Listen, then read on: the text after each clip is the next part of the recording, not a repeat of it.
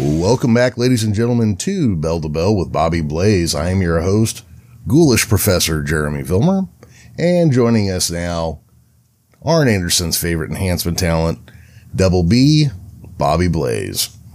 And that's right. I'm not Bobby Ricardo, the Night Stalker Blaze. I'm Double B, the Glock carrying crazy SOB that'll shatter your brains everywhere if you try to carjack me.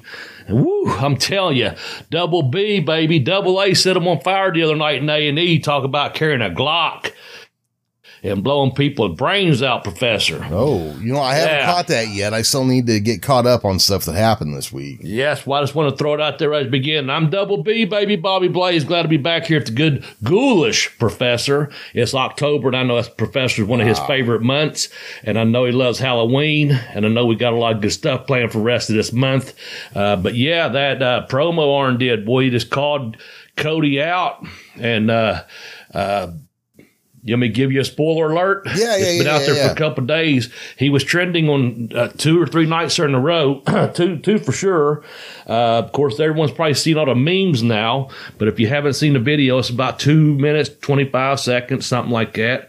He's basically calling Cody out. Um, you know, Arn's got that one kind of bad hand, the left hand that he had his damage done to, and he's just kind of talked to him, and you can see that's really prevalent during the promo the way he's just putting his hand out talking to Cody, not touching him, but his hands up near his face, just explaining himself. And basically he just says to Cody, you know, I'm double A, you know, I'm Arn Anderson. And um the, the difference between you and me, and he says, if uh, someone come up to, I'll paraphrase it, says something, if you come up to carjack you know, you'll open your door or they'll come in your car door and you'll go, you'll be the guy going, Oh, please don't hurt me. Take it, take the car, take whatever, just don't hurt me. Whatever. He goes, That's the difference between me and you, Cody. He goes, I'm Arn Anderson. And he split his right hand, okay, mm-hmm. made the indication of a gun. He said, I'm the man to take this Glock and reach over. And he put his hand right up by Cody's head. I'm surprised they even got by with it. And in, you know, emulated like this is the gun. And he said, and I'll sprat, splatter their brains or blow to your brains the kingdom come or something like that, you know, and, and just gave him the indication like, you know, boom. And then him and I, I can't recall the other guy. Uh, there was another guy in the ring with him. He said, "Come on, uh, drawing a blank on the thing. At least you'll listen to me." But he basically, said, "I'm not going to coach or teach or be around someone that's a loser, Cody." But yeah, he yeah called him out harsh. Um, it was a vintage Arn Anderson interview or promo. Excuse me, it was a promo. It wasn't an interview. It was a promo. He he just took over it. Uh, got a lot of airplay. Uh, well, they played it on air. Got a lot of playback and feedback, I should say. And like I said, the memes have just been more crazy. Uh, people saying, you know, uh, saw one where uh, that look and it had Arn, I guess him and his wife was at a stoplight somewhere. Someone had captured a picture. They memed it up. That, that, that awkward moment you pull beside Arn Anderson at a stop sign or something like that. They, uh, they was putting out the stuff now, um, you know, uh, Chuck Norris is afraid of Arn Anderson now, you know, stuff I- like that. I saw Yeah, a so- bunch of those. yeah. Yeah. Yeah, so that's what it was about. But yeah, do yourself a favor, go back and watch it. Um, it's pretty intense, man. I, you know, um, as, as far as what he got away with, uh, uh, I didn't have a problem with it because I, I understand it, you know, um, and I think the wrestling fans do, whether you be AEW or um, you know, WWE or just a casual wrestling fan, I think, you know, probably all right with it, man. Guy's just cutting a promo and being himself. So, pretty good stuff.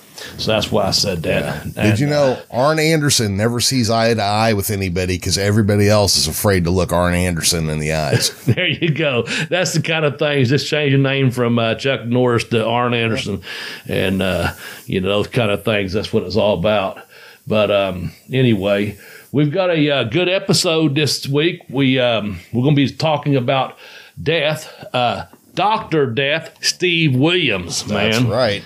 Yeah. One of the toughest sons of bitches anybody ever laid eyes Oh, on. absolutely, man, absolutely. Yeah. Uh, you know, he was uh, he was one of the greatest athletes that uh, the University of Oklahoma ever produced, man. And um, I've heard several people say that, former coaches. Uh, there were several quotes, and of course, uh, one one of the most quoted probably that that always put Doctor Death over. excuse me, have to get a drink of water in just a second here. Was of course um, former, or excuse me. Um, yeah, former Sooner himself, uh, Jim Ross, Jr. Good old Jr. Always had something, and he's he was always he was in Doc's corner, man. Always in his corner. Yeah, absolutely. Even if it was, So- even if it ended up being detrimental at one point. Yeah. Oh yeah. Yeah. Yeah. yeah. And I wasn't sure if we were going to talk about it or not, but but we'll get to it if we do. Mm-hmm. Yeah. Um, yeah. I was all for that. Um, uh, I didn't like that whole angle, but I, when it went into it, um, I, I was thinking this is without knowing what we know now. Like, man, Steve Williams is just going to maul through all these people, and this is it. You know. Oh So, yeah. Well, and that's you know we, Anyway. we can we can cover that when we get there. But the, Yeah, yeah, yeah. I was just saying that's just. But if that's your friend like Mm-hmm. Jr., you know, and that's your man, you know, that's who you go put your dime on. That's the man that brought yeah. you. You know, you so back them to uh, the fucking end. That's how that works. that's right, man. That's Yeah. what it should be. Um, did you watch the Dark Side of the Ring this week? By Not chance? yet. I'm always about a week behind on those. Yeah. Um, I I usually am. I did get caught up on Kanyon, which was a little harder watch than I was I was anticipating. I didn't know Hmm. about how the extent of uh, the bipolar disorder that he had. Yeah. Um, yeah. You know, that was a little little harder to watch. No, this one I'm looking forward to because it's about frontier frontier martial arts. Yeah. And yeah. Bobby, as much as it as much as I hate to admit it, I love me some garbage wrestling. Oh well, you'll enjoy this week's. Um, there's, I yeah, I, I I just took it for what it's worth. I was um, had Terry Funk on there, of course, and um, he had befriended Onita way back when uh, when when Onita was sent here um, to to you know learn Western style and also to. A lot of times, the Japanese, whether it be All Japan or New Japan, they'll send guys to uh, back in the territory days, especially they send them to a territory in the U.S. or to Mexico or to Calgary. And I know Mexico's a country and Calgary's a city, but that was a territory, it's just known as, just saying. But um, uh, Onita went to uh, Amarillo, and you know, Funk helped him get some jobs. Funk helped him get his first car, and um, you know, so it's it's pretty cool to see the old Funker on there um, doing his interview. I got to see um, Ricky Fuji, man. I hadn't seen or heard from him forever. He was uh, one of the guys over there. He worked for um, several of the companies, and I knew he worked for Frontier Martial Arts. He did kind of a rock and roll gimmick, man. And a hell of a talented guy and was super over. In fact, one of the weeks when I was over there, uh, he teamed with Ricky Morton. They did like a rock and roll thing for FMW. But another time, he actually we did talent exchanges.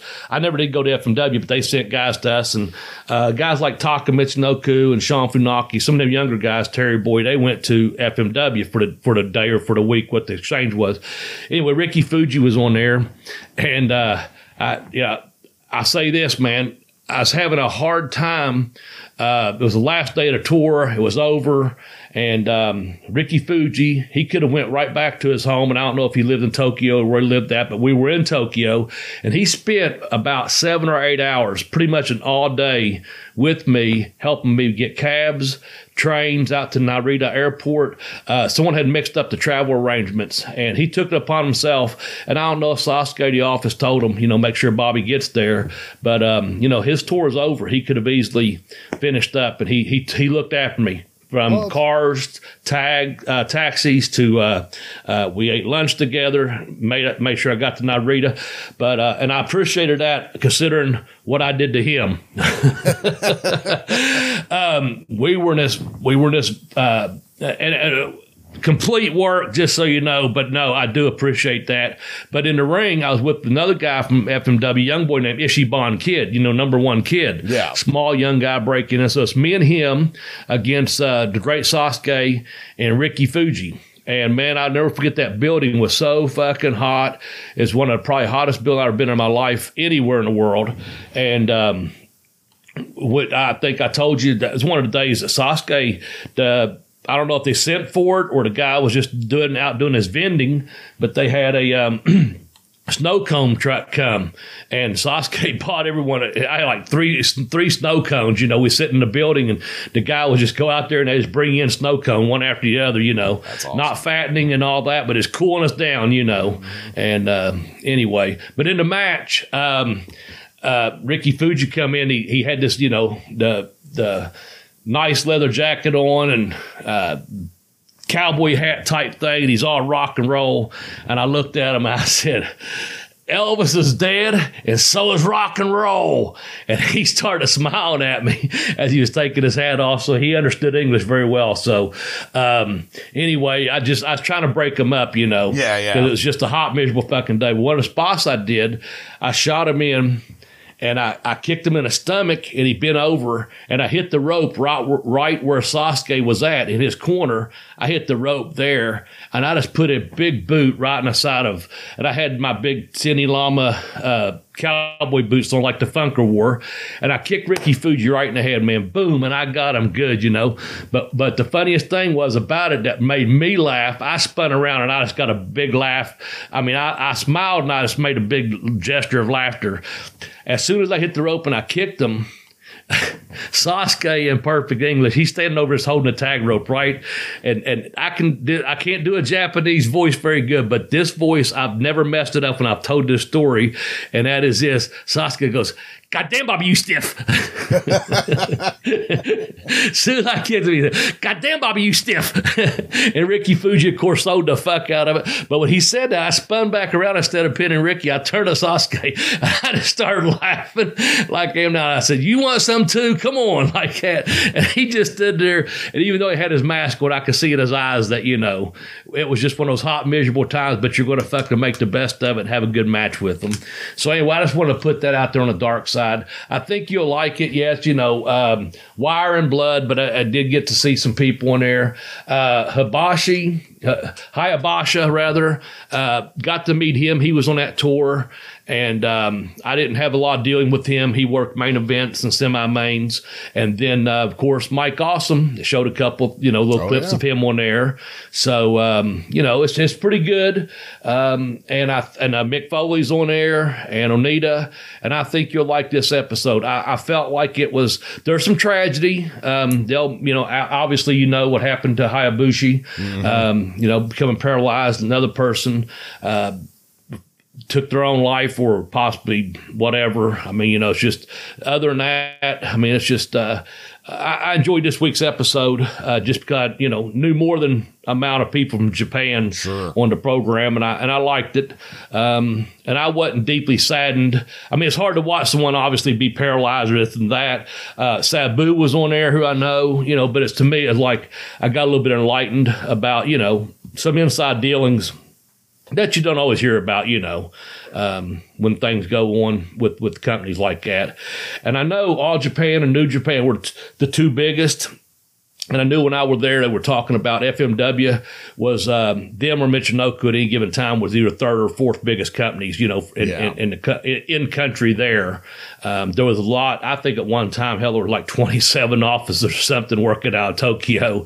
But uh, I, I, think the the FMW and, and Michinoku had risen. They both went up and down, you know, depending on on the popularity of the uh, the gates they were pulling, whether was doing a stadium show or whether was doing a high school. What a, I won't say a high school gym. It was more like a, uh, those were more like recreational centers in the in the center of villages or towns yeah. that had really nice gyms, you know. So I just wanted to throw it out there and uh, take your time and enjoy that when you get a chance. I'm normally about a week behind as well, but um, I did catch that one uh, this week just just because of my schedule. So anyway, I just wanted to throw it out there and have a good time with it. Oh, absolutely. So, no, it's it's one I'm definitely looking forward to. Yeah. So I figured you would, being a Mike Awesome fan. Yeah it's uh, definitely one I'm looking forward to. And you know, the thing is, like, I do like violent wrestling. Like, I hate seeing anybody really get hurt for the most part. There is yeah. kind of a blood thrill when you when you see somebody really take a nasty shot or a, you know. Fucking staple gun to the head. Where you're just like, oh goddamn! But you Ah, jeez. when you yeah. start seeing like you know somebody got paralyzed or had an arm broken or fucking New Jack tried to kill him, you know shit Yeah. like that. Yeah, Yeah. Like, like I remember the most garbage match I ever saw was a guy like came pushing a shopping cart up to the ring, and in that shopping cart was New Jack pushing another shopping cart full of shit. Good God. Talk about overkill. oh yeah, FTC um, had a show, a student show uh, over the weekend. All the students, man, did really, really good. Uh, we had a little different venue. We were at an Elks Lodge. We packed it out, which uh, wasn't a lot, but you know, hundred and some people there that you know, wrestling family, basically, you know, family and friends of the of these young students. Um, turned out real good, man. I'm gonna send a shout out to. Uh, Brox Boulder. He is the uh, inaugural Art of Grappling champion. Uh, total surprise to me as well. Um, everyone had kind of, you know, um, the way it should be, kept everything hush hush. They had a new belt for whoever's going to be the champion. What they did, they did a um, a battle royal. They did it very classy. And the last student standing, um, you know, become the first uh, Art of Grappling School of um, champion. Uh, Jock Sampson was in it, and uh, he was uh, none too happy as he came out. He beat the piss out of someone um, earlier.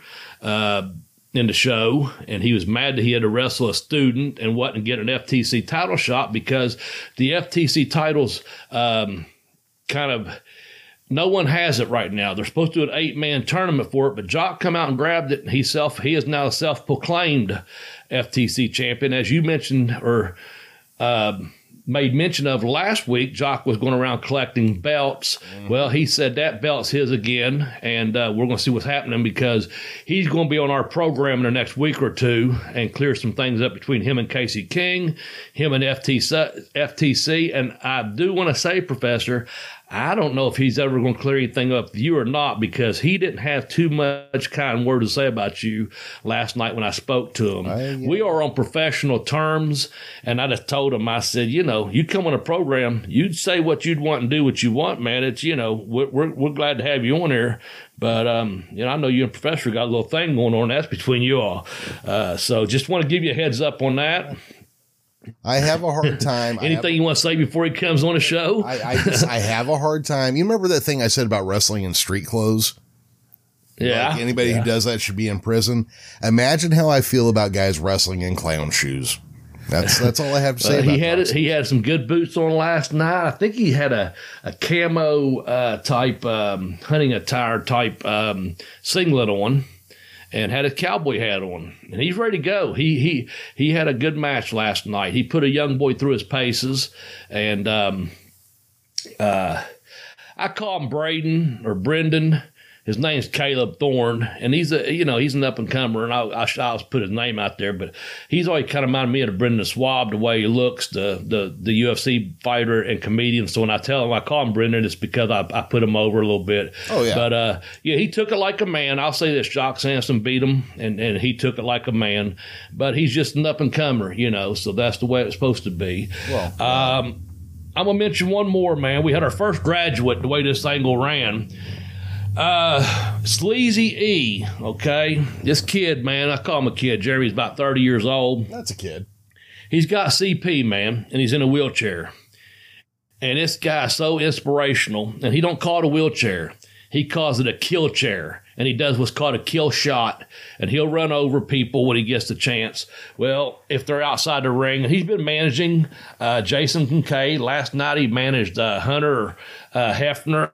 Um, he's managed several people uh, throughout this tri-state area. Tex, uh, I was try, what state of mind? No, Kentucky, Tennessee, Ohio, and West Virginia. He's been to those four states. I think he went to Carolina.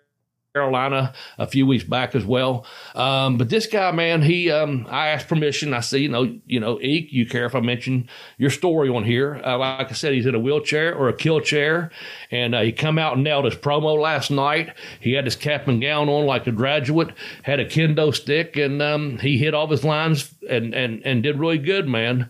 Um, you know, so. Uh, he goes to the gym and he'll send me a picture of him working out. And uh, I tell the other students, I said, I, I, said, he's an inspiration. If this guy here, he has to make arrangements, Jeremy, mm-hmm. for um, someone to drive his van to take him to the gym. He travels over an hour just to get to the training two days a week, and he doesn't miss unless he's booked somewhere. Um, and he has to make arrangements for someone, you know, to drive him. And and I said, look, you, you people say you want to make it in professional wrestling. This guy doesn't miss, and he has to make arrangements to get here and get home and all that. And he goes to the gym three to four days a week and does what he can do, what he's physically capable of doing with what he has, I said, by God, if anyone has an excuse to not go to a gym, it's him, but he's there. So don't any of you all, including myself, don't make an excuse to not go to the gym. Use Easy E over there. Although last night, I say, he changed his name to Sleazy E, and he is kind of sleazy. Uh, he'll grab your balls. If he gets in the ring, uh, he's got that one good arm. You try to go around him, he, you got to do what you got to do. I've seen him um, grab a few nuts, you know what I'm saying? Oh, but yeah. uh, he does what he has to do. But uh, congratulations to them and congratulations to, uh, you know, uh, uh, Jillian Hall and, and uh, Joe Pace. And, and um, they, they put on a really good show. And yeah, I have something to do it too, but I don't need my pats on the back. i have got my voice right here to let them know how good they done. And um, also, um, uh, Earl with Time Warp. You know, he was one of the sponsors of the show, and uh, we appreciate that. And um, anyway, I just want to get all that stuff out of there. I don't know what else to uh, to put up, or I just want to make sure that. Um, got the students over. Yeah. we had a nice little show. And that's, you know, ASW, from my understanding, they had a big show in Madison on um, uh, Friday evening, and they went back to Beckley uh, Saturday evening, but it was just a street fair type thing. I think it was a chili fest, so uh, they took the regular crew. They didn't bring in. I, I think they brought in. Uh, you'll like this. Uh, what's her name? Chelsea Green. Oh, uh, I do like. She that. came in and a couple other people. But as, uh, on Friday night, uh, dig this. Uh, Luke Gallows was there, oh, wow. and my man Casey Kane, Casey Kane, Casey King hung out with him for a little bit. Him and Anderson, and um, Casey told me, you know, uh, Luke said to tell me hi, you know, Luke Gallows. And I met him when he was a young boy, 18 years old, getting into the business. And um, I treated him like a man and um, uh, was happy for his success when he made it. And we ran into each other a couple times since then. And, and it's always very mutual, very respectful. And, and Casey made that clear um, that, you know, he relayed the message and sent a, sent a picture to me. So, yeah, they, they had two big shows up there over the weekend. And um, there was another show about an hour from here uh, that'd be West. So there there's shows going on around here, man. You know. Um, so anyway, just want to get that out there. I know we got a big show to get to, but yeah, just throwing no, that out there. That's cool. I mean, I'm glad to hear that you're you're more you are active and going to these things more often. That's good to hear. Yeah, that they're you know that they're able to draw a crowd into something. I mean, because look, I mean, it wasn't that long ago an indie show or a school wouldn't draw more than 100 people. I mean, they'd draw 40, yeah. maybe. Um, well, so that's good. I went out afterwards uh, for about an hour with a mutual friend. Um, he works for EC. ECC is a local wrestling company that runs here in Ashland, um, and he's worked for FTC. He works for Ohio Valley Regular on a on a regular basis, rather Ohio Valley. Hey, cow dog, chill the fuck out down there. Welcome aboard, cow dog. Um, yeah, anyway, uh, this guy, he he works for OVW some. Uh, in with Al and that group does some refereeing. But him and I were speaking very briefly last night several times as you do throughout the evening because you're busy. But uh, man, just we was talking just in the last couple years, some of the stuff that we've been witnessing in our tri-state area in Ashland and, and Huntington and Ironton, how we're, we have been kind of a part of this. Ignite a COVID deal, just saying we had yeah, put yeah. some things in motion a couple years ago. Some of these, you know, people that you know you help along the way, and they the FTC has grown. Uh, a couple of their students had went out and, and started their own um, ECC. Uh, it's East Coast Championship, I think. Uh, uh, again, it's just one of those things, and I'm uh, and they working with ASW. Like I said, we're just seeing it, and I said, you know, I, I said my, myself and Jeremy on a podcast. I said we talked when we first started we had WWE and that was it. And we started talking about a, you know, AEW a little bit that was just uh, going to be a t-shirt company apparently. And now there's like everyone's working, you know. I mean, and him and I was talking about how he was trying. I won't say was taking credit for it, nor was I. He was just saying we are a part of that. We've gotten some of these guys together because of Joe um, and and Earl. You know, putting together events in this area. Uh, Gary up in West Virginia. You know, they're. I think it's really good for the wrestling community, man. Again, this is just in a couple of hour, couple mile, two hundred mile radius or so. You know, so uh, I'm hoping that's going on all around the country. And from what I see on Twitter, it does. I see a lot of you know other uh, indie shows out there. So Yeah. I support indie wrestling because um, you know not everyone. But there's a vast majority of those people uh, when they get the opportunity, and when when opportunity knocks and talent opens the door, there you go. That's all you need. It's just that opportunity. If you got the talent, you can get in there and make some money, get get known, and doing something you love doing, and that's pro wrestling. Yeah, you know, and it makes me wonder because, like, back in the day, you know, you'd have to find like a local independent TV station to get your promotion any traction. And local independent TV stations don't really exist anymore. Yeah. Um, but now you got Twitch and YouTube and Vimeo Yes. and all these other options, and you can sell video on demand, or I don't know how hard it is, but you could probably put together a deal with Fight and you know do like w- monthly pay per views or some something like that. Um, it's it just it's an exciting time, you know. I mean, it's a lot. yeah, I think so, man. a lot of pioneering is is needed, is what's going on, but it's it's cool. Yeah. And, you know, it's like when we started, like you're saying, you know, there was the WWE. I joked about being a three time NWA champion because who the fuck out there could even have told you who the NWA champion was then? Yeah. You know. But you got that one title, right? The uh, Uh, the American, A, A, yeah, American title. the American title from AWA. I'm still champion. Okay. I um I defended it in a uh, match in Nova Scotia recently. Okay. Uh, a totally real match, not something that was made up. And I'm good for another 60 days. There you go, man. I love it. I love it, man. Um, well, let's do this real quick if you don't care. I've mentioned a couple times. Let's drop our time warp spot in if you don't care because uh, Earl, um, just want to give you a shout out, tell you you're doing good things, and we appreciate you being uh, this month's sponsor. Uh, if you'd like to sponsor our show, please get a hold of Professor at the Geekish Cast or get a hold of myself at Bobby Blaze 744 or hit up the joint account and you can get that on Twitter or Facebook at Bell to Bell Blaze. Let us know if your business would like to be a sponsor of our fine program, um, and we'll we'll cut you a promo, man, uh, just like I'm about ready to do right now, Professor. Hey, video gamers, sports fans, and nostalgia enthusiasts. This is Bobby Blaze. Are you ready for a time warp? Time Warp is a brick and mortar hobby shop with a high selection of everything sports, gaming, and collectibles right in downtown Ashland in two locations at the Ashland Town Center. They've got vintage toys, sport cards, and collectibles. Tons of wrestling merch. It's the largest selection of memorabilia in the tri-state. Time Warp also has an extensive inventory of vintage and current video games and consoles. It's a 100% must visit for retro gamers. Time Warp buys your collectibles daily and are open seven days a week, 365 days a year. They're only closed on Christmas and Thanksgiving. Check out their Facebook page at Time Warp Ashland. Do the time warp again. And you uh, go. get on out there too. Is it lower Ashland or just regular Ashland, Bobby? You know what? The Time Warp is, um, yeah, he's got one location in L.A., Lower Ashland, and he's got another one that's a brick and mortar, and that's the original one. But he's got two locations in the Ashland Town Center. Um, one's a kiosk, and one's, uh, you know, a, a just a storefront. And man, he's got everything in there. When you come to Ashland, you're gonna have to go down there and you'll spend half a day down there, I guarantee it. And bring your paycheck because he's got a lot of stuff you'll probably want, um, knowing that you're a collectible of things, you know. So, um, yeah, good stuff, man. Um, anyway, uh, the time warp. You said let's do the time warp again. Sometime later this month, I'm going to watch it. I'll have to watch the Rocky Horror Picture Show, man. I do. it. That's one of these October things for me. Oh, that's you know. a, that's a good one. Um, yeah. yeah. I see, I'm waiting for the new Halloween movie to come out on the 15th, Okay. and uh, Okay. you know that's uh, that's I.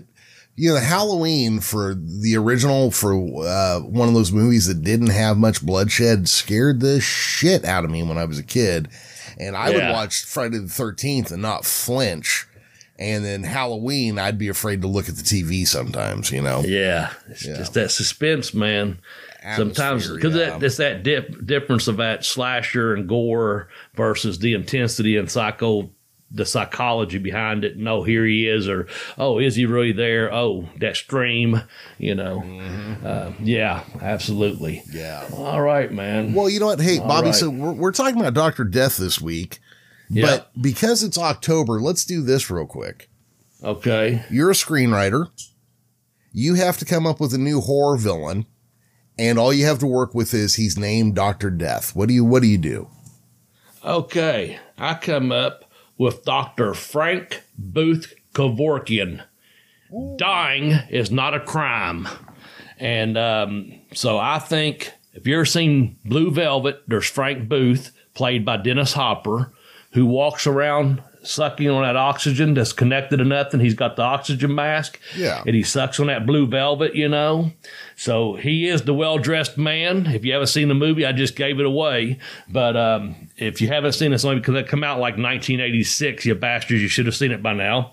So I'm looking at Frank Booth. Then I'm putting um, Kevorkian in there. Okay. I'm putting Jack Kevorkian as the last name. And I'm going to have him going around uh, as big as, scary as Dr. Death Steve Williams. Okay Okay, okay. but he attacks you with that Oklahoma stampede. He just he just hits you. You know, you see these kids with a gun or a knife or a stick. Man, he just sticks you with his full body like a football tackle, like he'd do at three point stance. Mm-hmm. He's just a big, strong, you know, cock strong like he was. Boom, he hits you with that. Okay. Then he'd pull out the the gimmick, the oxygen mask. But of course, instead of the oxygen mask, he's got like a towel with ether in it. You know, boom. Okay, So we're okay. tied in the wrestling part. Boom. So he's a heel and he, he knocks you out. And the Kevorkian part is is when you got you on that death machine, and he's you know his um when he's depending on when the climax of the you know when he's killing these people and he has this little whisper in their ear and you're like what what what what what he say? What he say? And you don't really understand what he said. And then either when he's talking to a detective or whenever he's on trial or in the in the, in the mental institute and he's talking and his word is dying is not a crime. Okay. that's mine. There you go. Okay, so mine is Dr. Death Steve Williams. Former college football player blew his knee out, so he becomes a surgeon instead.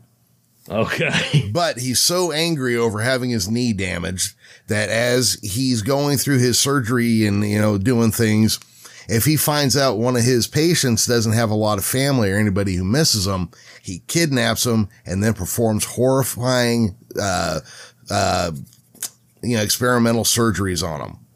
And Yeah. then, you know, then he, he kidnaps a girl who, who's like the final girl and then she has to figure out a way to get out of there before he amputates all her limbs. yeah man mm-hmm. okay I, I've seen a horror movie or two in my time. yeah So that would Yeah. be my Jeremy Vilmer's Doctor Death. See, There you go. Yeah. Start with a screenplay, man. I think they go for a minimum like seventy five thousand in, in Hollywood. So you just, just sell the first draft and get the seventy five grand and say, okay, do what you want with it. yep, I really don't care. Yeah. I Yeah. open my hand, a check falls in. That's the end There of my participation. There you go, man. Um, yeah, Bobby. All So we are talking about Doctor Death, Steve Williams Yes. this week. Let's get on with it, man. Yeah, he uh, pro wrestler, collegiate football player, amateur wrestler at the University of Oklahoma. Um, he was known as Dr. Death. It was a name he acquired in junior high school, which leads us to our number 10 on our top 10 Dr. Death things. Okay. Now, do you know why they call him Dr. Death? I did not until you smartened me up. You want to smarten everyone else about Okay. it? So he got this nickname uh, because in junior high, he had to wrestle wearing a goalie's mask due to shattering his nose, and his coaches and friends and sister began calling him Dr. Death. Man. All right. So he got it well before becoming a pro wrestler. He was already named that in junior high. Junior. Doctor Death. Can you imagine Ah. being, being that much of a badass? You're called Doctor Death when you're a pimply faced twelve year old. Yeah, I went to junior high some badass cats, man. I ain't gonna lie, and um, we never had, we never had a, we had some tough guys. Uh, they usually went from there to either. Um, you know, honestly, reform school, and, and about 50%, and the other 50% made it to the high school. That's just the way it was back then. But I don't think we had a Dr. Death. You know what I'm saying? We had some tough MO, MOFs out there, man. But uh, he, uh, we didn't have a Dr. Death, by God. Yeah. Well, you know, uh, boarding schools are full of tough guys. Yeah, yeah. So are jails and prisons and graveyards. That's right. um, now, I'm going to have you talk to us a little bit about number nine here, his college and pro ball career. Yeah. So in college, um, on football, he was an, a big, big eight, big eight offensive guard um, in 1982. Um, and I'm a, the other thing I was going to tell you, I don't know if you know this, Jeremy, but uh, the I, one thing that I think Donald Trump ever got right, okay. Um, don't don't leave us, audience. he drafted Herschel Walker as the number one overall pick when he started with the startup of the USFL uh, way back in the day. And Herschel Walker is one of my favorite all time athletes. Him and Bo Jackson but uh, but also that got on that team. So I'll give Trump that much. Uh, can't, the whole the whole uh, league stuck around for about a cup of coffee, as everyone knows. So there you you can see where I'm nose diving it right there. Well, Boom. yeah, but I brought it up. Yeah, it didn't. It didn't just like fade out though. Remember, it, Right. it died because of him putting it in direct competition with the NFL. yes, yes, because yes. they wouldn't let him buy a franchise when he wanted to. Not that he could afford one.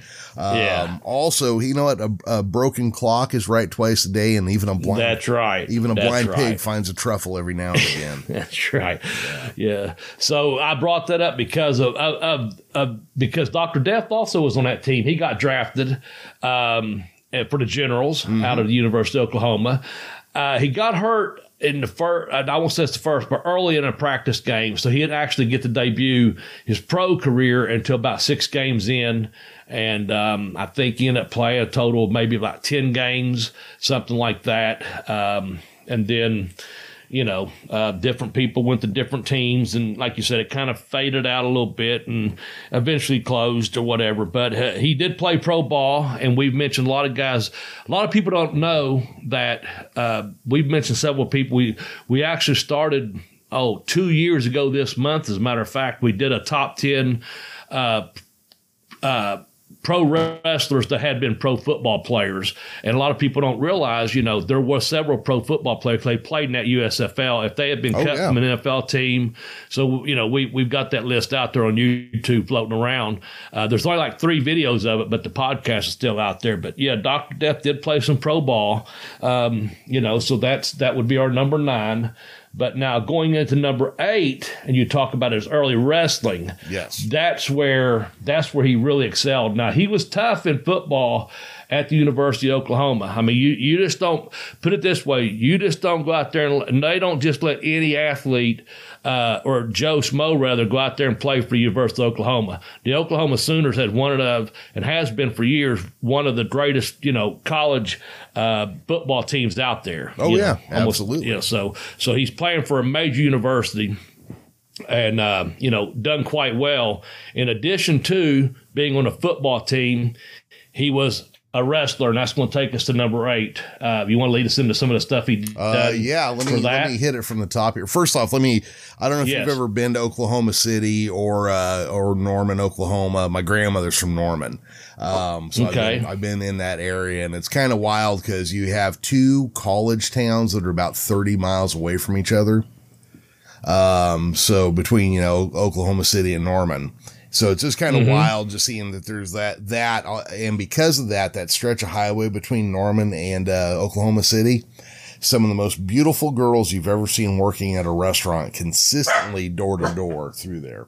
Yeah, get over Okay. here, dummy. I sorry, Bobby. I got a yellow cow dog over here. That's okay. as she is. Uh, Um, well, that sounds that sounds good though. I can imagine you got a lot of college girls, young co-eds. Um, what do you say? Got the half an hour, forty five minute stretch there. Yep. Uh, two different competing universities. I can imagine you got some beautiful waitresses. Oh, That- absolutely. that sounds- yeah, it was, yeah, it was pretty okay. exciting. But Dr. Death, his early wrestling career, which is going to be our number eight, he's a four Yes. time, four time. Okay, God damn it. Knock that off. Four time All American from 1979 to 1982. I'll let you pacify Cow Dog there. Thank you. Give me one Um, second. Yeah. Yeah, he was secondly nas- nationally ranked second his senior year, uh, only losing to two-time Olympian Bruce Baumgartner. Okay, and so that's that's quite a bit, man. Um, to to be not just once, not twice, but a four-time. You know, that's coming in as a freshman, a true freshman, and getting all American honors. Um, you have to be just an elite athlete, you know. And um, he's a two-time. Now, earlier in his career too, he he he ran track and field earlier too. So so you know he he probably a, a three-time, four-time letterman throughout high school. But in Oklahoma, you know, uh, being a varsity football player and then the acceleration though in your career is on the mat, you know, and becoming four times uh, All American. He, he kept moving up too, like from his sophomore year to his junior year to finally reaching number two status, um, only to beat by uh, no shame in losing to a gentleman that went on to, be, to become uh, a two time Olympian. you Oh, know. no, not at all. Not so at that's that says a lot. Um, Doc opted obviously not to to um, to pursue a um, an uh, amateur career in wrestling beyond um, the University of Oklahoma because he started pursuing uh, professional wrestling. Go ahead, and I'll let you go ahead since uh, thing. Cow Dog has chilled out. Yeah, well, she seems to be now. Um, so he was trained to go pro style by Bill Watts and Buddy Landel. Hey, you know Buddy Landel. Mm-hmm. And I can see Buddy being a big asset in that role. I really Yeah. can. Of course, Bill um, Watts because of the size and also being an Oklahoma guy and this and that, but Buddy as a worker. I can see Buddy polishing up uh, uh, his moves and, and, and helping him tran transition from, hey, brother, we ain't got any heat. You ain't got to, you just touch me, I'm going to go down. You're, you're an all American, you know. And Bud Rose saying, now look here, I'm going to put a headlock on you. Don't belly to back me. Let me grab the hold on you first and just show you, you know.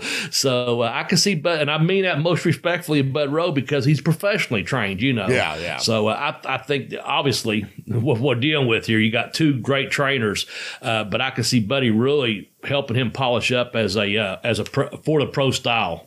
So anyway, Oh, yes, I do know Buddy. Well, and Cowboy Cowboy Bill Watts must have just shit his pants when he saw Steve Williams because Oh yeah, you want to talk about a guy that was right up his like, hey, hey, uh, Cowboy Bill Watts, what does a pro wrestler look like to you? And he'd be like, that fucking guy right there. Yeah, that guy that came off the gridiron and off the mat. Yeah. uh, built like that, has an attitude like that, has a nickname like that. Um, Had a full beard at 12 years old. yeah, is this you know? This is what it looks like. This is your Rocky horror, man. This is Rocky right here. Oh, you know, yeah. uh, So they uh, broke the mold. Yeah, you know. so yeah, no shit. Um, so Doctor Death started wrestling pro in 1982 in Two, uh, yep. Mid South.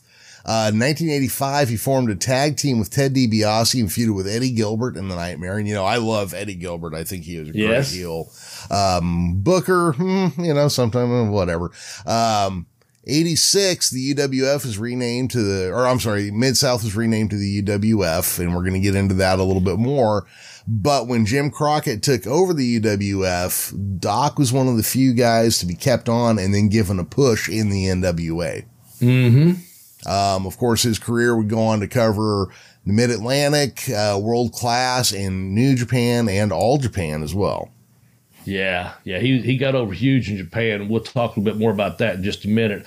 I'm going to throw a quick story in here. I'm not going to get the exact year, uh, just something um, that I recall uh, reading. I'm going to say I read this in '89, so I, I I know I read it in the uh, dirt sheet, uh, the Observer, that um, uh, Rick Robert Rick Steiner, which is Rick Steiner, and Doc, um, they come upon an accident. And I, I, am thinking this, I don't know if this was a reprint from one of those years like 87 or 88, if they were working for Watts or if they were working in WCW time. But nonetheless, there was a car wreck and um, the people were trapped in the car.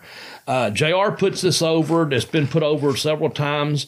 Uh, uh, Alan, uh, Cheap Shots, Alan on, on Twitter, he's got an old tweet about it. But basically, the car was on fire, and uh, there was a crowd of people around it, and they couldn't help the people on the inside. I, I don't know if they was too scared. They couldn't get close enough, uh, but people were inside this car, and they, they was afraid it was going to explode.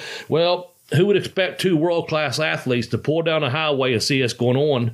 Not only that, like superheroes who jumped out of the damn car and they ripped the car door off. Yeah. And helped the people. They rescued the people. So Doc and Rick ripped the car door off, uh, dragged the victims to um, away from the car far enough because it did explode, but there were no injuries. So uh, that happened sometime during that time we're talking. Again, uh, I don't know if it happened was working for Mid South. I think it did, but it could have already been in WCW. I'm just going off memory on that. But yeah, that's. Um, I think they reacted the way most people, especially two guys like out the attitude that they had, of, you know, uh, about living and life and just being, like he said, world class athletes they saw act they saw danger and instead of running away from it they ran to it and saved people's lives. Yeah. And it's still talked about today. So i, I just want to kind of throw that in that little early wrestling there. So uh, no that's that's uh, just a little story. Y'all can research that too. It's all over the internet. Um, i just i just you know, paraphrased a little bit there, Professor. Well, and the thing so. is, like, you see a car on fire, it's it's kind of a dicey proposition. Um, but guys like Doctor Death and uh, Rick Steiner, you know, the dog faced gremlin, there, yeah. literally literally two dudes strong enough to tear a car apart and get people out. It might be yeah. the only really safe way to do it. You know, you got the human yeah. human jaws of life over here. That's well put. Human jaws of life. There you go, man. Well said. Yeah. Damn, ripping that car door off and getting people out. Hell yeah. That's wild. Yep. That's wild, man. Uh, anyway, I'm going to go on to number seven here, and yes, this one I probably could have put higher, but I was just trying to make sure I hit all the points I wanted to hit yeah. in Doc's career. Um, by the way, this yes. week's notes professor really cleaned them up really good, has some good notes. Um, and I appreciate you putting them out there. I also, I know you love this. I'm surprised you didn't put a little bit higher, but, it, but, it, but it's our list. It's your list. It's ours combined. Uh, I just love you. I, I love that you put this in here because people oh, tend yeah. to forget this. Well, and um, you've brought it up before, so you know. Well, and I, I, have to I have to point out I love the way Japanese uh, naming conventions go in pro wrestling. Yes, like you're talking the Ichiban yes. Kid, you know, which is which is like the greatest or the number yep. one kid, or you know, I love yep. that. But my favorite one of all time is the Miracle Violence Connection. Yes, man. Three words Woo. that sound like nonsense together, but then you realize it's a tag team made up of Steve Williams and Terry Gordy, and you go, oh, that is miraculously violent, isn't it? Man, I remember watching some of those earlier tapes in uh, 90, 91 maybe, um, when I was at Malenko's there. Uh, in between, I, I was, you know, I went down there and took some time off, went back down there again. But they was always trading the tapes and Japanese boys coming over, and of course the magazines and stuff too. But man, you just see these two guys, and now you can watch it all on YouTube. But them two guys, they were just that's that's a connection and violence. They was taking people's fucking heads off, uh, suplexing them, power bombing them, tackling them. Uh, some of those clotheslines. Uh, you know, you, you can go and watch, uh, you know, Stan Hansen clothesline, Stan the Lariat Hansen.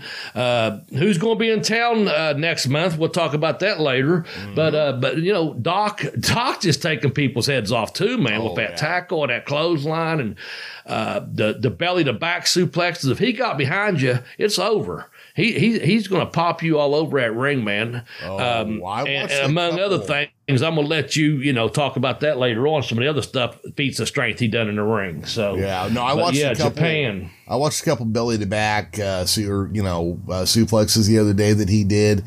And yeah. I don't I don't want to say that he was careless because typically he was strong enough just to do whatever the fuck he wanted to and right. pull it off safely. But I saw a couple of those suplexes where I'm like, that guy's lucky to be walking after that. Holy shit. But during that time period, that's the thing. I was watching Gordy a lot then, and uh, um, same thing. It looked like he some of these guys shouldn't be able to walk afterwards. Yeah. The way he would power bomb, he would flatten them out in the mat. And uh, you know, like I said, Doc, the same thing, tackling to the clothesline, to the belly to bellies, and those type things. And um, speaking of which, I haven't seen it for a while, but it's out there, and I think we spoke about it on this show before. But it's been a while bringing up again. There's a good match. We mentioned Rick Steiner earlier. There's a good match in WCW uh, between Williams and Gordy versus the Steiner brothers, and it's a fucking study of Suplex City bitches. I'm telling I you. Uh, yeah, it's, it's it should still be on YouTube. They just go in there and get at it, man. Uh, those four guys, and that's four, you know, uh, just four athletes, four wrestlers, four tough guys, uh, and Gordy without the, uh, the the amateur credentials they have, he made up for in the pro experiences in being tough for those three, four years. Those guys are off at college. He's out. He was out busting heads then, you know. So Well, yeah. uh, he, he didn't miss anything. Uh, not getting down on the collegiate mat, if you know what I'm saying. Well, I was gonna so he but- hangs right with them. Yeah, by the time they got out of, uh, uh, you know, graduated uh, from college and had their wrestling background behind them, Terry Gordy had already been wrestling for nine years, pro. Yeah. You know, I mean, just eight. I'm not talking about at that time. I just mean by the age of Yeah. 22. You know, right. Right. Yeah. No, you're right. Yeah. So Yeah. I mean, that's it. So- um, I but with the Miracle Violence connection. Yeah. Go over some uh, tag teams and stuff that they won some titles and stuff. Yeah, I just I want to cover kind of cover that. All Japan Pro World Tag Team Championship five times. um, World's Strongest Tag Determination League. Bobby, we got to dig into that sometime. I need to. We do. We mentioned you mentioned that a lot on here. We need to check that out, man. yeah, we got to we got to look at what exactly. I, I mean, I assume it's a tournament, but we need to figure out what exactly. Uh, Yeah. PWI PWI Tag Team of the Year 1982 named them the number 16 of 100 best tag teams during the PWI years. Um, World Championship Wrestling, NWA World Tag Team Championship one time, WCW World Tag Team Championship one time, NWA World Tag Team Championship Tournament 1982. And then the Wrestling Observer named them Tag Team of the Year 1992. Nice. So those first couple years in the 90s, these guys were just stomping mud holes in everybody's Yeah. ass. Miracle Violent Connection. I like I like that. I like that a lot. Like you Oh, said, yeah. the way the Japanese just put put something on there. You know. Oh yeah, like And it almost comes off like the way it nonsense, and then you then you look at it for a second. and like, eh, yeah, yeah, that is pretty miraculous violence. um, Uh, right. Number seven. You want to go to that? uh, yeah, ridiculous, uh, Is that where we're ridiculous strength. Uh, so Doc was stupidly strong, like Yes. like superhero levels of strong. And here's the problem: I I used to know who received this move, and I can't remember it now, but. The uh the Midnight Express, Stan and Bobby Yeah. flapjack a guy into the air, and then Doc just snatches him and has him pressed over his head. Yeah, Corny talks about on his power uh, on his podcast. Um, if I'm not mistaken, man, it's just the way they uh, they were in a locker room and on their way to the ring, and it was like, uh, you know, you think you can you think you can catch him, and Doc was like. Yeah, and then he got out there and it's just like I think he pressed him a couple times, like caught him and just pressed him. I don't know if it's Bobby or Stan, but uh, uh, either way, man, it's just, it was just very impressive, I guess, the way it went down. Oh yeah, there's. I mean, you can find GIFs of it. The problem was I just couldn't Yeah. remember who it was who received it. But yeah, Yeah, I, I, in my mind, I'm thinking it's Bobby because Nope. he'd go up, you know, Uh, Bobby- Stan. Bobby and Stan flapjacked this guy, and and Doc grabbed him. So Bo- Okay, who was it then? that's what I can't Um, remember. That's the problem. Yeah, who was it? They, um, shit, I'm drawing a blank too. And, and Um, the GIFs I found, I was looking out on my phone, and they were like as messy as a thumbprint. So I couldn't see Yeah. face. You know. Oh, who was it? Because Corny tells it on the story, and you're and I, I- my my bad. I wasn't sure who took the bump on that when I said Bobby or Stan. I, I I could see him getting either one of them up. Oh yeah, Um, absolutely. just wondering who was that damn it um I- what are you going to search for flapjack into press or what is i don't know uh the only way I could find it reliably was flapjack press and GIF, because you know Yeah. that's. But I couldn't. I couldn't get anybody I couldn't find anything that actually said, "Oh yeah, here he is grabbing so and so midair," you know. But uh, Okay. look, here's the thing, Um, Bobby. Here's here's the thing. One of our fans will know, and they can let us know who Yes. it was, and we will say next week who it was. That's just my Yeah, my, that's my fine. lack of foresight and being in a hurry this week to get get the notes put together that I didn't take the time to look into it for. Well, you, you you did an excellent job of getting the notes together. At that, we both had busy weeks that we talked about, you know. So, um, I I'm just I swear I um I've seen it. I heard Corny talk about it, and I just can't remember who it was. So, um, anyway, fans, hit us up on Twitter. Hit me up at Bobby Blaze seven forty four. Hit the professor up at the Geekish Cast. Hit our joint account up either on Twitter or Facebook under Bell to Bell Blaze, um, and let us know who that is, or send it to us even better. I want to see it again because I've seen it. Uh, or if you have the clip of Cornette talking about it, send that as well. That'd be grateful, or I'd be grateful for it. I'm sure the professor would be. And um, while we're talking about that, let me just mention this: our website, Professor Bell to Bell Blaze.com. We have that too. Yes, So, yes, we do. Um, that one you can find out there. you can find all of our uh, YouTube videos and episodes and everything from and social media accounts and everything from there. So go check us out on there. And uh, oh yeah, and you can find links to every episode on any format pretty much as well. Um, and Bobby, I'm going to go ahead and do number five as well because it's just kind of a Yes. subset. But um, Yeah, but I've got a little story to add on to this one here once you do it. Yeah, so I put ridiculously strong part two, the perfect power slam. um, Yeah. this, this guy, yeah, he had control over that power slam just due to his strength. That he Yeah. could pick a guy up, put him anywhere he needed to be, and even though I've seen a lot of great power slams, I don't know that I've seen one better than his.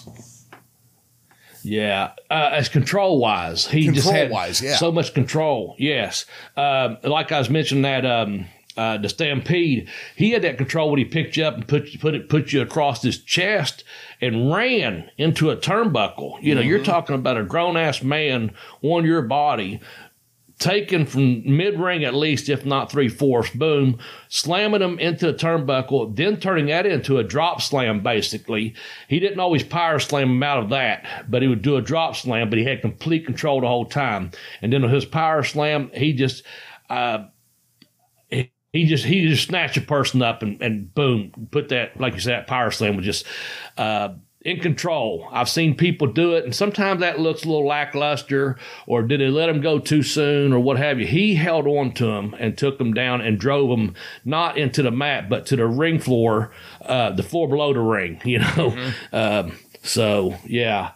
Uh, let me ask you this. Yeah. We talk about different people and ridiculous strength, um, uh, power slams, and, and controlling people. How, how would you feel about if you were standing about 15 or 20 feet back and two people were peeking through the curtains and those two they're just trying to wash the matches okay? Now i witnessed this and kind of prepped you for it. Just how would you feel about this? Um, this was right when i was either training or getting into business. Um, the two faces peeking through the, the curtain to wash the matches were not only dr death steve williams but the other one was the raging bull manny fernandez. Would you do you think you'd want to say anything to those two guys? Uh, nothing but, uh, sir, can I get you a beer? Uh, that's Exactly. Yeah. but I was at the Huntington Civic Center many years ago, and the way they had their ring set up uh, at the time, the NWA NWA show, uh, you know, you picture yourself from the ring. They had the railing down the sides, of course, uh, around the ring, and then railing for a walkway.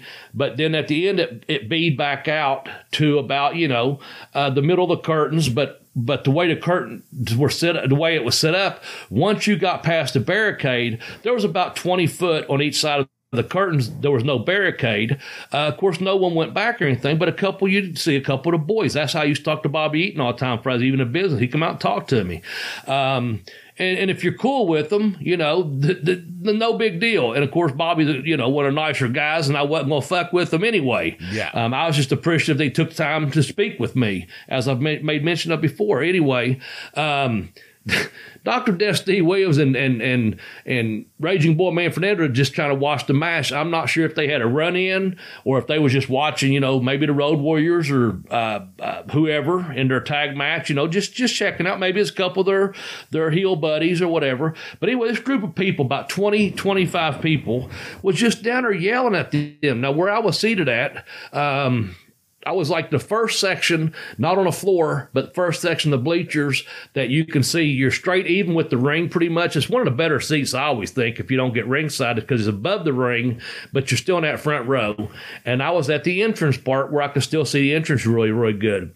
And uh, these people were down on the floor, and I guess they're just fucking with Doc and Manny. That's uh, always I don't know what they're yelling. They're just being assholes, you know. And it's about again. There's no one tough guys down there. I don't, you know. I'm not saying that because it was a group of people from, you know, 12 and 15 year old kids to, you know, some adult guys that probably thought they were tough. Had had that one too many beer, you know. And uh, man. I'm gonna tell you what, they sit there and was just trying to. They was probably just trying to honestly watch the match, or they may have had a run in during that match. I don't know. To where they was standing at, I doubt they had to run in because I don't recall that because they had probably come in through where the rail rails were at, you know. But anyway, these people finally, man, they both jerked back the curtain at the same time. Now, this is not a well lit area other than the, the light, because the match is going on, but a light from the side hallway is coming into that little bit of a section because the overhead lights are not on in the arena. And man, I'm going to tell you what, when Manny Fernandez and Dr. Death stepped beyond that curtain and took about three steps, those 20, 25 people, they were like cockroaches when a light comes on. They fucking scattered. And I, I cracked up. I mean, it was one of the funniest damn things you could see because not a damn one of them was going to stay there and, and take that ass whooping. And I don't blame them. No. Hell, I was in the bleachers not harassing them. I got nervous, you know. But if they had, and I don't think they honestly, I don't think they went for anyone. I think they took a couple of steps, and that's all it really took. But had any of those people stayed around, uh, let's just say 12 or 15 of them said, Well, hey, I've had that one extra beer at Liquid Courage. I'm tough. And was a, I'm telling you, them two, I think they'd have went through those people like a buzzsaw, man. They'd went through uh, uh, like butter, a hot knife through hot butter. I mean, it would have, they'd have chilled, they'd have melted them. I'm going to say chilled them. They'd have chilled them too. Yeah, it would have But been- it, it would have been funny. It would not have been funny. It would have been uh, some ass whooping.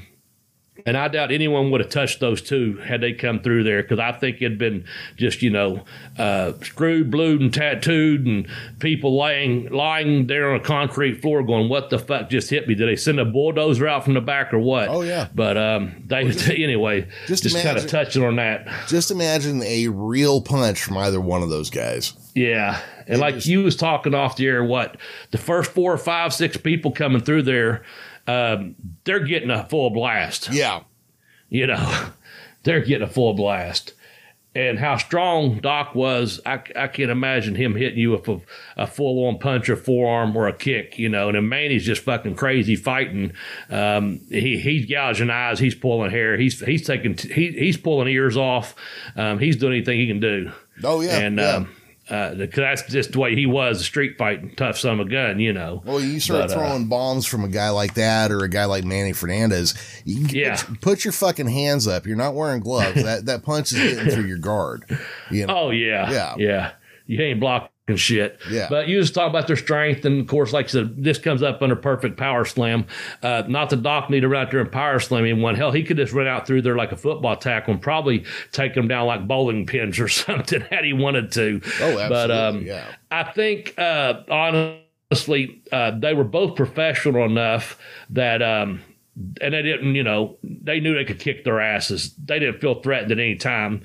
The people doing it, once they stepped out there and took those two or three steps through the curtain, they knew, like, oh fuck, you these are.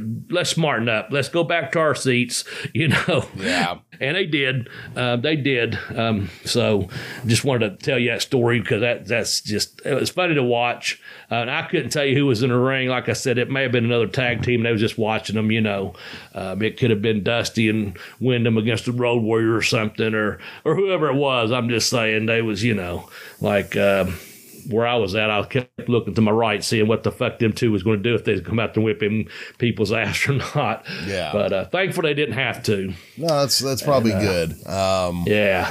Yeah, that's yeah. I, I don't right. know what what gets into people Yeah. sometimes that Yeah. I, I get you want to shit talk the heel, but something tells me when you're in a crowd of 20 people doing it, you're going to start doing some shit you would normally do. Yeah, that herd mentality. That uh, you know, uh, let's, let's get on a stupidity train over here.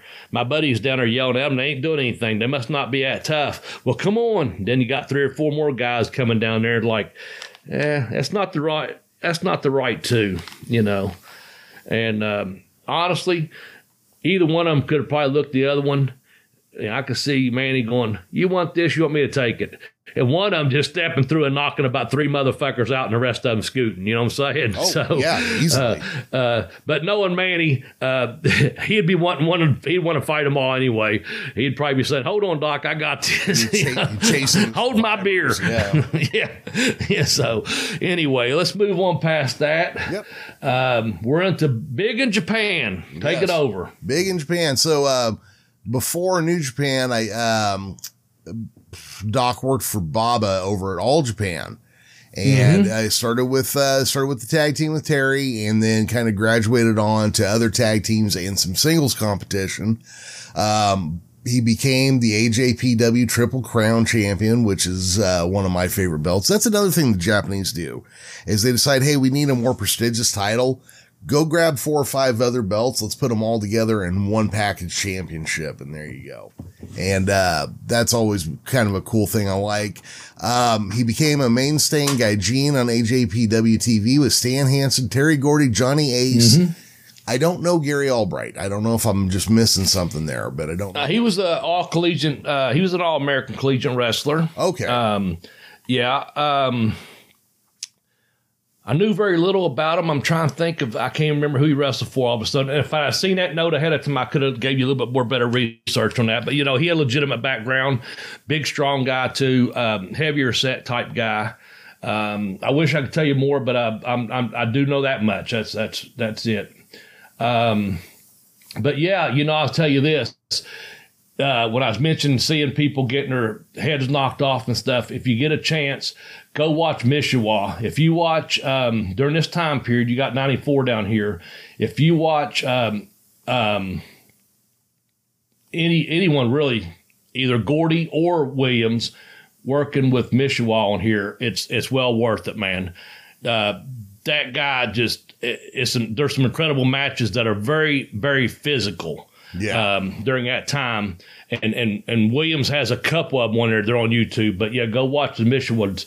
Um, Kawada, I'm sure is on there too, but um, I, I'm just telling you right now, the Mishawa um, uh, fights are on there, and it, they're awfully damn good, ones. man. Yeah. Yeah, those are the ones. Uh, yeah, Albright was there with them, but again, um, and Johnny Ace for a hot minute. But again, you got to go with uh, uh, Stan Hansen, Terry Gordy, and Steve Williams were the main three guys during that time. I'm, you know, um, as you're going through that list. Yeah. So- well, and they got a note here that um, Japanese wrestling was as hot uh, in this period of time as the Attitude Era. Attitude Era was in American wrestling.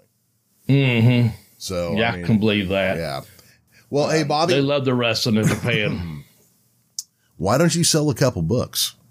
I think I will, man. I do talk about Japan in both my books. Uh, the first book is called Pin Me, Pay Me, Have Boots Will Travel. And I talk about, I went to, a lot of people just think I went once. Uh, I went five tours to Japan, man. I got to travel extensively throughout the entire country. I did tours up south, up south, how about no, up Down north north. and down south, uh, uh, uh, around Tokyo, etc. But anyway, uh, on the books, yes.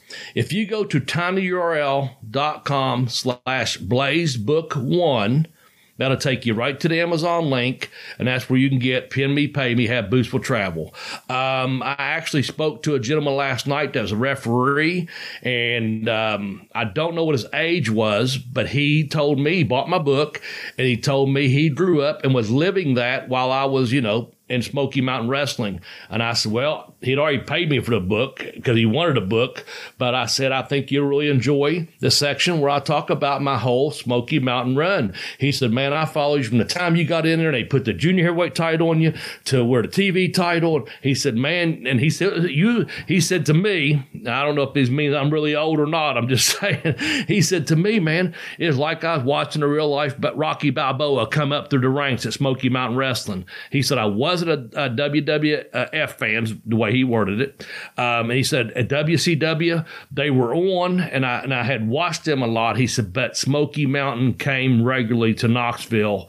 And, um, your story. And he was very compelling, telling me my own story back to me. Yeah, you know yeah. what I'm saying. So I was very, uh, it was flattering and a, a little bit embarrassing, but I'm flattering, uh, and I appreciate it. So yeah, tinyurl.com slash blazebook one. Talk about japan. Talk about smoky mountain. I was just telling some students the other day about being in south africa man and nelson mandela walking right beside me in the airport johannesburg. So i share a whole bunch of stories uh, just about being on the road in there man. And uh, that's my first book. So that's kind of my baby you know but um, if you haven't gotten one order yourself a copy. Uh, order one for your, the wrestling friend or the wrestling fan in your family. Um, they are adult. You know, they're, a, you know, if you're 18 or older, that's great. If you're 14, 15, you know, I don't know if it's for them, but if you're 18 years or older, get it for them. I don't, you know, and if you're an older wrestling fan, especially a pro wrestling fan, not any sports stuff, uh, I think you'll really appreciate that book. My second book, I kicked that on too. The Educational Wrestler. Um, man, it, it's just a little bit about life outside of wrestling. I do recall a bunch of wrestling road stories and songs, and we got a top 10, you know, outlawed, not outlawed, but uh, wrestling moves that are the most dangerous, you know, type thing. Uh, that's the one that has a stripper story in it. There's a couple of them in there. Uh, starts off with a stripper story about, you know, down and out strippers in West Virginia or somewhere. Could have been any town, just saying. Um, so one night I was in a hotel room, and this one chick, man, just jumps up on a bed starts fucking belting a song out. And like holy shit she needs she don't need to be in a hotel room. With me she needs to be on a fucking american idol or performing somewhere you know other than here. But uh some funny story that but it's called um i kicked out on two the educational wrestler and you can get that at tinyurl.com slash blazebook one. Now if you use the tiny urls we appreciate it very much. Uh jeremy gets a whole 12 cent or 20, uh, depending on whose story you believe. So somewhere in between there, it's not very much. But see, the joy is this. I sell a book, I'm happy. Jeremy's happy for me that I sold a book. The podcast gets a little bit of money in the affiliate count, but all you know, it's just it's just a way to help us out, and a way also for to get our where get my books out there through our word on this podcast. And if you bought one, Thank you very much. I hope you enjoyed it. And if you'd be so kind, go on Amazon and leave me a review. I'd appreciate that as well.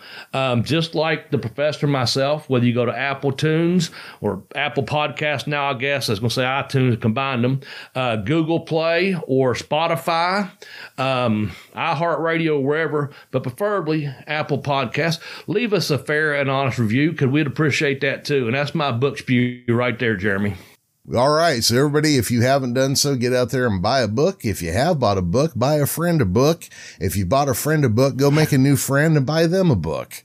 What I'm trying to say here is buy a book.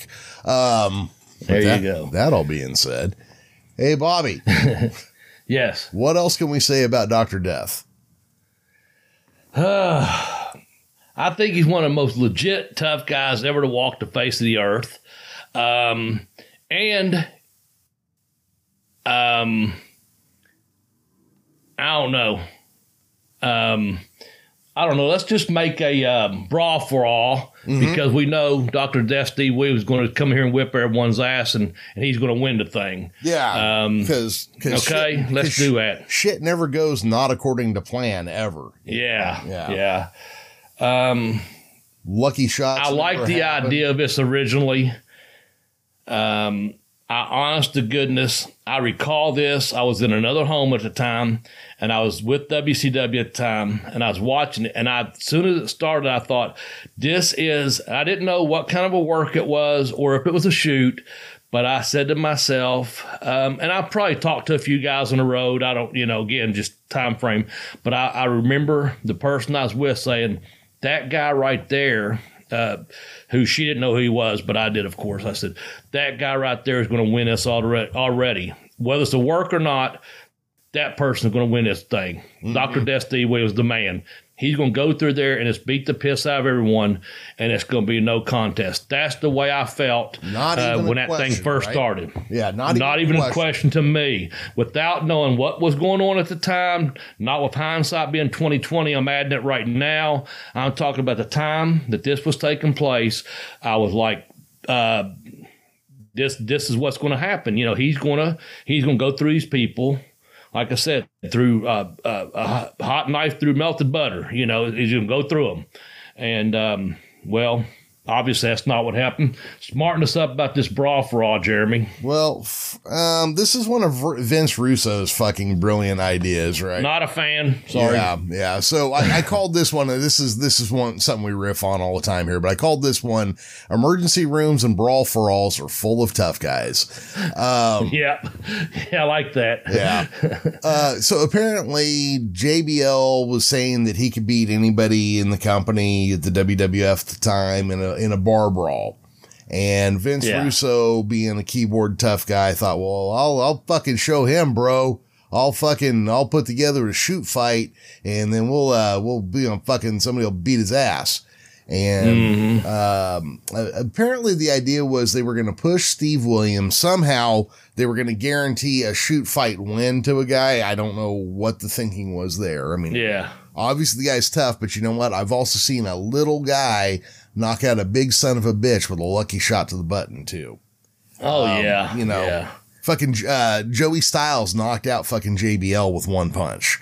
You know, just yeah. you never know who's going to take a swing and fucking pull it off. Um, yeah. So Doctor Death goes in, and son of a bitch, if Bart Gunn didn't knock him out, yeah. And, uh, you know, unfortunately, Doc, well, a lot of people got hurt here. This was kind of. Yeah, no, there's Dan Severn pulled out like a smart man would. Yeah. Uh, but there were people getting legitimate injuries in this, you know. Um, it just, it, it may have looked good as a work on paper, but man, it just, as we know now, it just really, I think it's, to sum it up, it, it ended up kind of being a clusterfuck. Um, and, that hurt Doc's run before he even got started, as you put in our notes oh, here. Oh, yeah. Um, he was a little bit maybe older. Well, obviously, he was older, where he had that hardcore Japanese style, sustaining a lot of injuries there. Not, uh, you know, it, he didn't break his leg or this or that. Not not huge injury, but I'm talking about nagging injuries at that point in your career. You know, um, and slowed down probably a step at that point in his career. Um, and I know we're putting Doc over, just saying, uh, might not have been the right time for his career for that WWE run to put him in there during this because they could have put him in in a so much better fashion. Uh, let's just ignite if they had this, you know, uh, brawl for all and everyone's not going to the hospital or uh, dropping out or uh, you know just even the hospital getting injuries that would take weeks to to, to heal. Um, you know they could have brought doc in um, and gave him a push and and he could have done his style there. But um, I think you and I both know and I think JR you know again staying on the train there man that's, that's his guy. Um, it just was unfortunate the way it happened, and um, and who knows if um, you know he would have been able to do that kind of style in New York uh, and extend his career because of the way he was already used to going so balls to the wall anyway. Uh, through NWA uh, or Mid South NWA and through Japan. Um, I don't know what kind of fit because he would have probably had to slow down a whole lot, and I don't know if Doc could have done that. Yeah, you know, you know and, and Bobby, let's. I'm gonna just kind of ask you this and kind of riff on this for a second. Doctor Death does not seem like a good fit for the WWF to me. No, stylistically, looks why and anything, you know. I that's what I was getting at. I don't know they could have brought him in. Let's just like I said, Ickney that if they brought him in. I don't know how you do it because he's not a creation of Vince. You know what I'm saying? Mm-hmm. Uh, the, the look is different. The size is different. Um, you know, the athleticism and the intensity, all those things. It, to me, it's, uh, again, I just do not think he'd have been a good fit in WWE. And then from an insider's point, uh, the locker room politics. Um, I didn't know Doc personally. I've only heard, you know, second, third hand stories and things like that.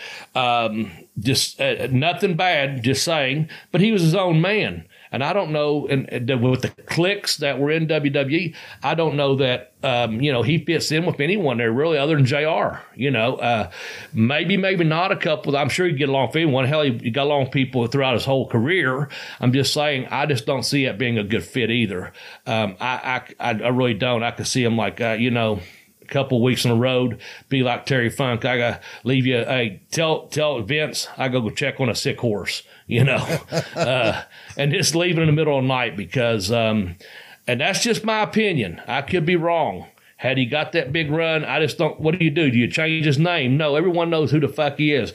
Do you change his look? I don't care if you put a mask on him. That body, you know who the fuck that is. Yeah. Um, cut his hair different. Wear face paint. Uh, anything. I don't see how you'd not bring him in as Dr. Death Steve Williams.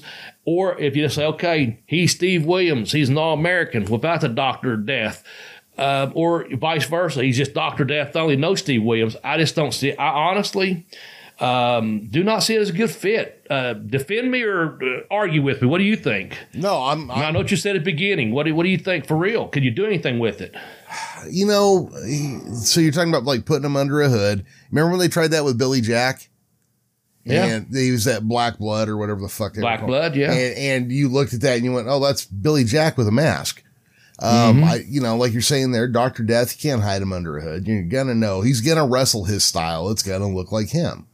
yeah. Um, you know, I just, you know, honestly, I think his best move was Japan at that point. Yeah, absolutely. Um, Bill Watts. I mean, Bill Watts could do something with the Steve Williams. Mhm. Bill Watts knew how to do something with the Steve Williams. I don't know that any other American promoter did at the time.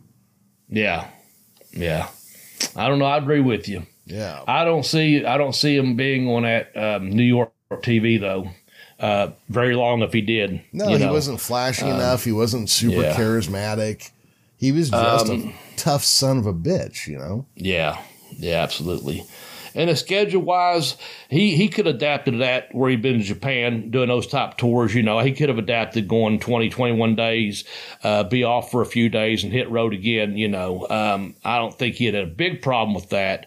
Um, I think more so maybe in the locker room that, you know, hey, um, don't get under my fucking skin. I've been on the road for three days or three weeks, you know. Yeah. Today's the wrong day, cocksucker.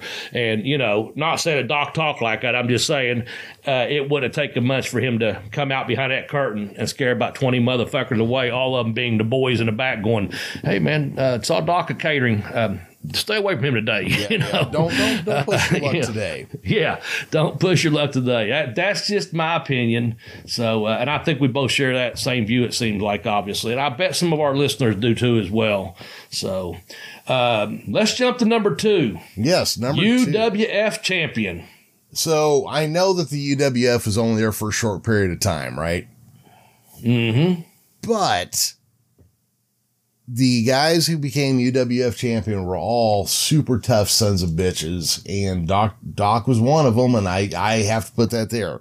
Now I realize Yeah. it's a little fanboyish of me, Um, No, no. but our, our, we're, we know we're an old school wrestling podcast, and we have a great audience, and we thank you all, wrestling fans, for tuning into us. Uh, but yeah, that that's where that goes. That goes, you know, that needs a plug up there at the very top. Um, you know, it kind of justifies uh, the um, like you said up here earlier. You you would have put put that higher the miracle violence connection but no this is uh this is who where Doc got his roots at, man, out there in Oklahoma and and uh, working for Watts and the UWF and uh, all the great talent that came through there. You know, uh, the DiBiase's and the JYDs and the you know just the whole roster through that time period, man. Uh, Gordy's and stuff. So, oh yeah. That's, that ranks high. UWF champion, man. That says a lot. Yeah, I think so. I mean, let me. I'm just going to list these names real quick here. Terry, Okay. Terry Gordy, One Man Gang, Big Bubba, and Doctor Death. Those are all your There UWF go. champions. Yeah. All big, strong, and tough. Yep, all big, strong, Athletic. sons of bitches. Yeah, Yep. And you know, you look at one man gang and, and, and Big Bubba, as big as they were, they were fucking athletic. They could move. They they gave bumps and took bumps. They just didn't stand there like you know a big heavy guy. They you know, and I, you know obviously Gordy and Williams stand alone in their athletic abilities. Yeah. But but you know some people think oh well Big Bubba, but no he could actually move. You know, as could Akeem or one man gang. I was, or I was just going to say, you know. One Man Gang was a hell of a dancer too. Yes, he was. Yes, he was. Well, we're getting ready to close down shop, Jeremy. We got one more, and that's our number one. Um, I'll let you uh, bring it up. Do our number one here after UF uh, UWF champion.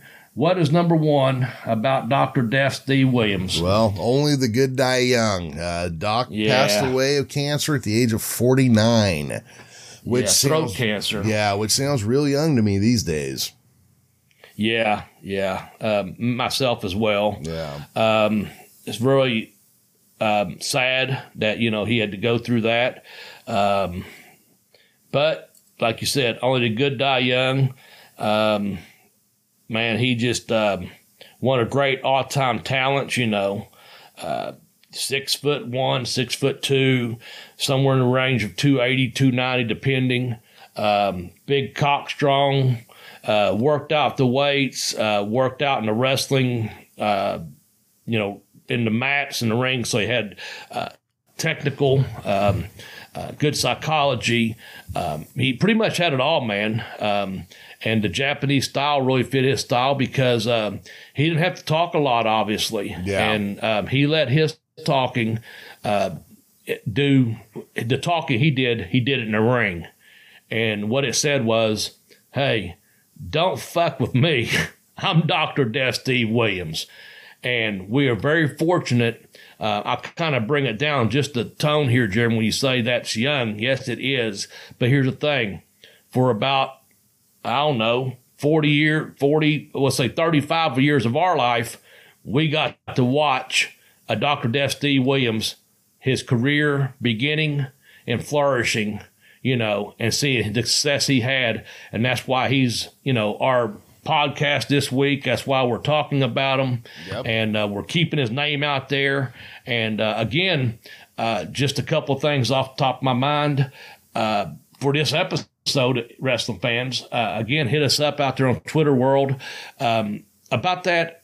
Who was it on the flapjack? Who took that bump? That's one question that comes to mind. Um, if you go back and watch watched the Mishawa fight, uh, a couple of those, that comes to my mind. Uh, just, you know, if you got anything on Dr. Death you'd like to send our way, uh, if we missed something, let us know. Like, hey, why didn't you, why didn't you forget, mention this? Did you forget it? Well, the thing is, this is our top 10, and we're trying to, you know, smarten you all up uh, as we smarten ourselves up as someone that we got to enjoy uh, their wrestling career. And uh, we don't always get it right, but you know what? It's our top 10. And I agree with Jeremy, man. Um, only the good die young. And sadly, Doc is no longer with them. But through a podcast like this, we can relive some of his greatest moments and contributions uh, to the world of professional wrestling. Yep, exactly. And that's kind of that's kind of why we do the show we do. You know, Yeah. we're here Good to talk. man. Yeah, we're here to talk about forgotten or old school wrestling stuff, uh, meatloaf, and Cell Yeah, meatloaf. Yeah. That's it, man. I had some meatloaf Friday. I was not disappointed. I'll say that. Oh, that's awesome. I didn't make it. I make a pretty good meatloaf, but I just haven't done it for a while. I bought some. Um, yeah, we're here to um, to have a good time too, and uh, we hope you all have a good time. Hope you enjoy it. I do know this. We've got um, just so you know, uh, we've got kind of a theme for this month, the month of October, that we plan on going with it. Um, we also have a possibility of an interview I mentioned up earlier at the top of the show, and we've got a, another couple um, year in, the year in, not year ending, but the year in a certain date. Uh, and then we've got our second class uh, for our Hall of Fame. I think we've got a wrestler, we've got a heel, and did we decide on a manager? Uh, I don't believe we have yet. I don't Okay. believe we have. Okay. I wasn't sure. I might have one in mind, um, and I might uh, be speaking to one uh, very soon. That's just uh, Jeremy. I haven't told you that because I can't say it right now, but um, might be having um, on November sixth our podcast. Uh, we're going to. Re- our goal is in Ashland, Kentucky, on November sixth. There's a um, bluegrass con. It's going to be in downtown Ashland at the Highland Museum. Um, I am going to be there. It's presented by the Time Warp and FTC Wrestling. Um, Lex is going to be there. The Godfather is going to be there. Uh, Gail Kim's going to be there. Stan the Man Hansen is going to be there. Um, as is Magnum TA, uh, and a handful of others. Um, I, unless they have been sponsored by uh, FTC or Time Warp, I cannot, um, unless a contract has been signed, I've been asked not to mention their names, but I know of at least three other people. I can mention Rhino. He has legitimately been signed through the agent and also, you know, on a contract. But um, there's a manager, very possibility, Jeremy, to go back to our uh, Hall of Fame. We'll see. Um, and uh, there's several other people, some of the older uh, uh, wrestlers that are still out doing some of the conventions. But uh, again, it's November 6th. You'll also get to see some up and coming talent, some of the people from FTC, ASW, and, and, other areas that you know do come at the younger talent will be there on hand as well. They'll be assisting um, some of the veterans, including myself. Um, but again, shout out to Earl down at Time Warp. Shout out to Joe at FTC. Um, should be a really good deal.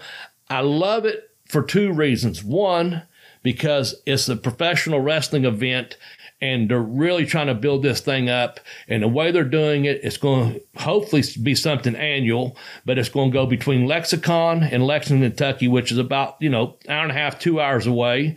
And also WrestleCade, which takes place. Um, it's about four, four and a half hours away. And we're right in that area, but we're building some things up here. And also, Oh, it's because it's in my hometown, and I know a lot of wrestling fans here. But I want to see the good people of Ashland get out and support something like this. You know, show some local support for people that are local businesses that are trying to do something positive with their business, and um, and bringing uh, tourism and money into the community. You know, and uh, Jeremy, we'll get you out here one year too, buddy. I know. And um, We're still and, working and, on uh, it. And I know we're going to try to get to uh, Cauliflower Alley one day. We're going to try to do that trip together one day. Um, we've got big plans, but I'm just saying we got other stuff going on. But what I was getting to real quickly, the November 6th show, uh, we're going to be recording some interviews with some of the people I mentioned. Now, I can't guarantee who's going to come in and who's not, but my deal is I'm going to be there. I've got a couple couple tables in addition to you know merchandise t-shirt books 8 by 10 selfies uh, got all kinds of gimmicks there for merch. Uh, we're going to be recording the podcast and we're going to take five to ten minutes.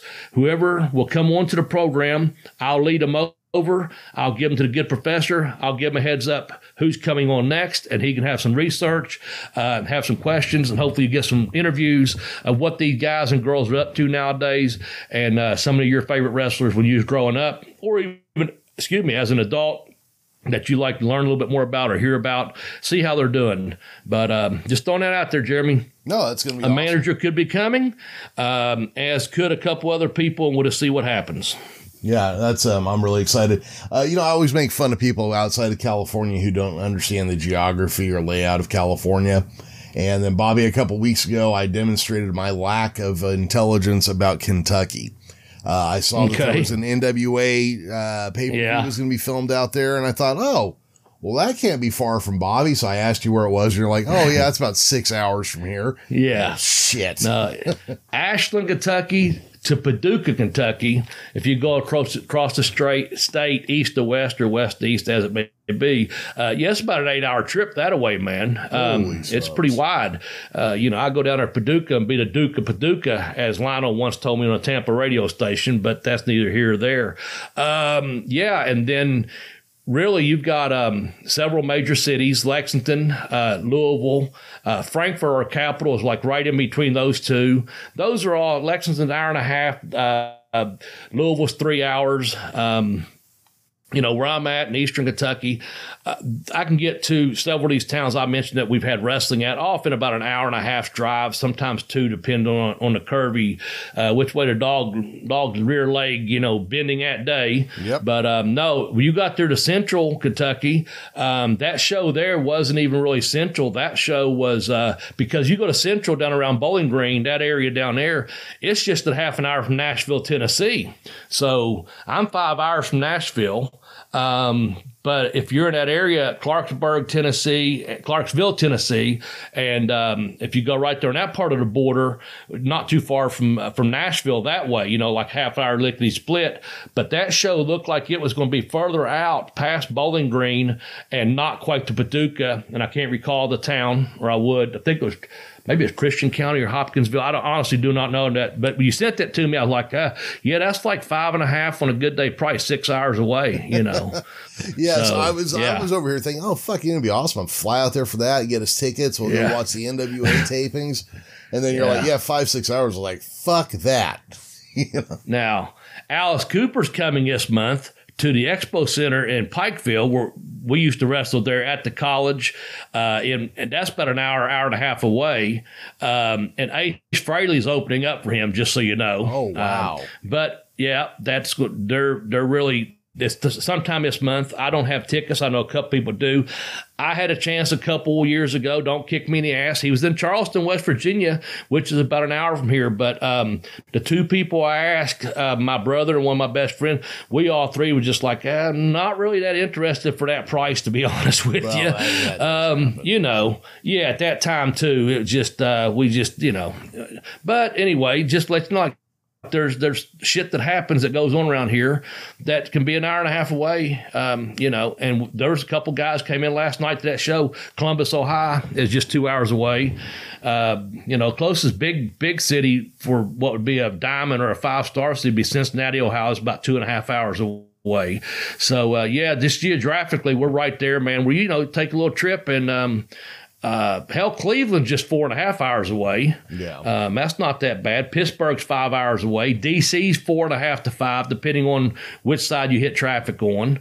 Um, some people make it six, but that's on you people, not me. I'm just telling you what I know.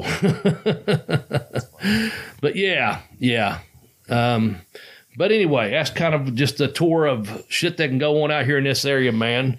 Um, in addition to, um, it's raining all day today, raining all day tomorrow, and fall is coming. And I've really started loving fall. Um, I used to be a spring person. I'm really beginning for the last several years enjoying fall in Kentucky. It's so beautiful here, Jeremy, um, and throughout the southeast. And um, uh, one day you get to come out here and spend a couple of days or a week or so, man. We'll look forward to having you in. Oh yeah, that's so, certainly the plan. I'd love to get out there. You know, obviously check out some wrestling of some kind while I'm there. Yes. Uh, check out the time warp. Of course, you know me. I, I, have to go bar to restaurant, bar to restaurant, bar to restaurant for a bit too, just because I'm a glutton. But that is planned. we just got to figure out how to make it happen. All right, man. All right. Well, any words of wisdom this week before we sign off here? I really enjoyed this topic this week. Yeah, this was fun. I, I, I had a good time with this one. Um, no, I think I think I'm done. Unless you want to say something like uh, uh, Chuck Norris. When Chuck Norris goes to sleep at night, he looks under his bed for Arn Anderson. And with that, this is Double B, Bobby Blaze saying, See you along, wrestling fans. Look under my bed now, damn it. Uh.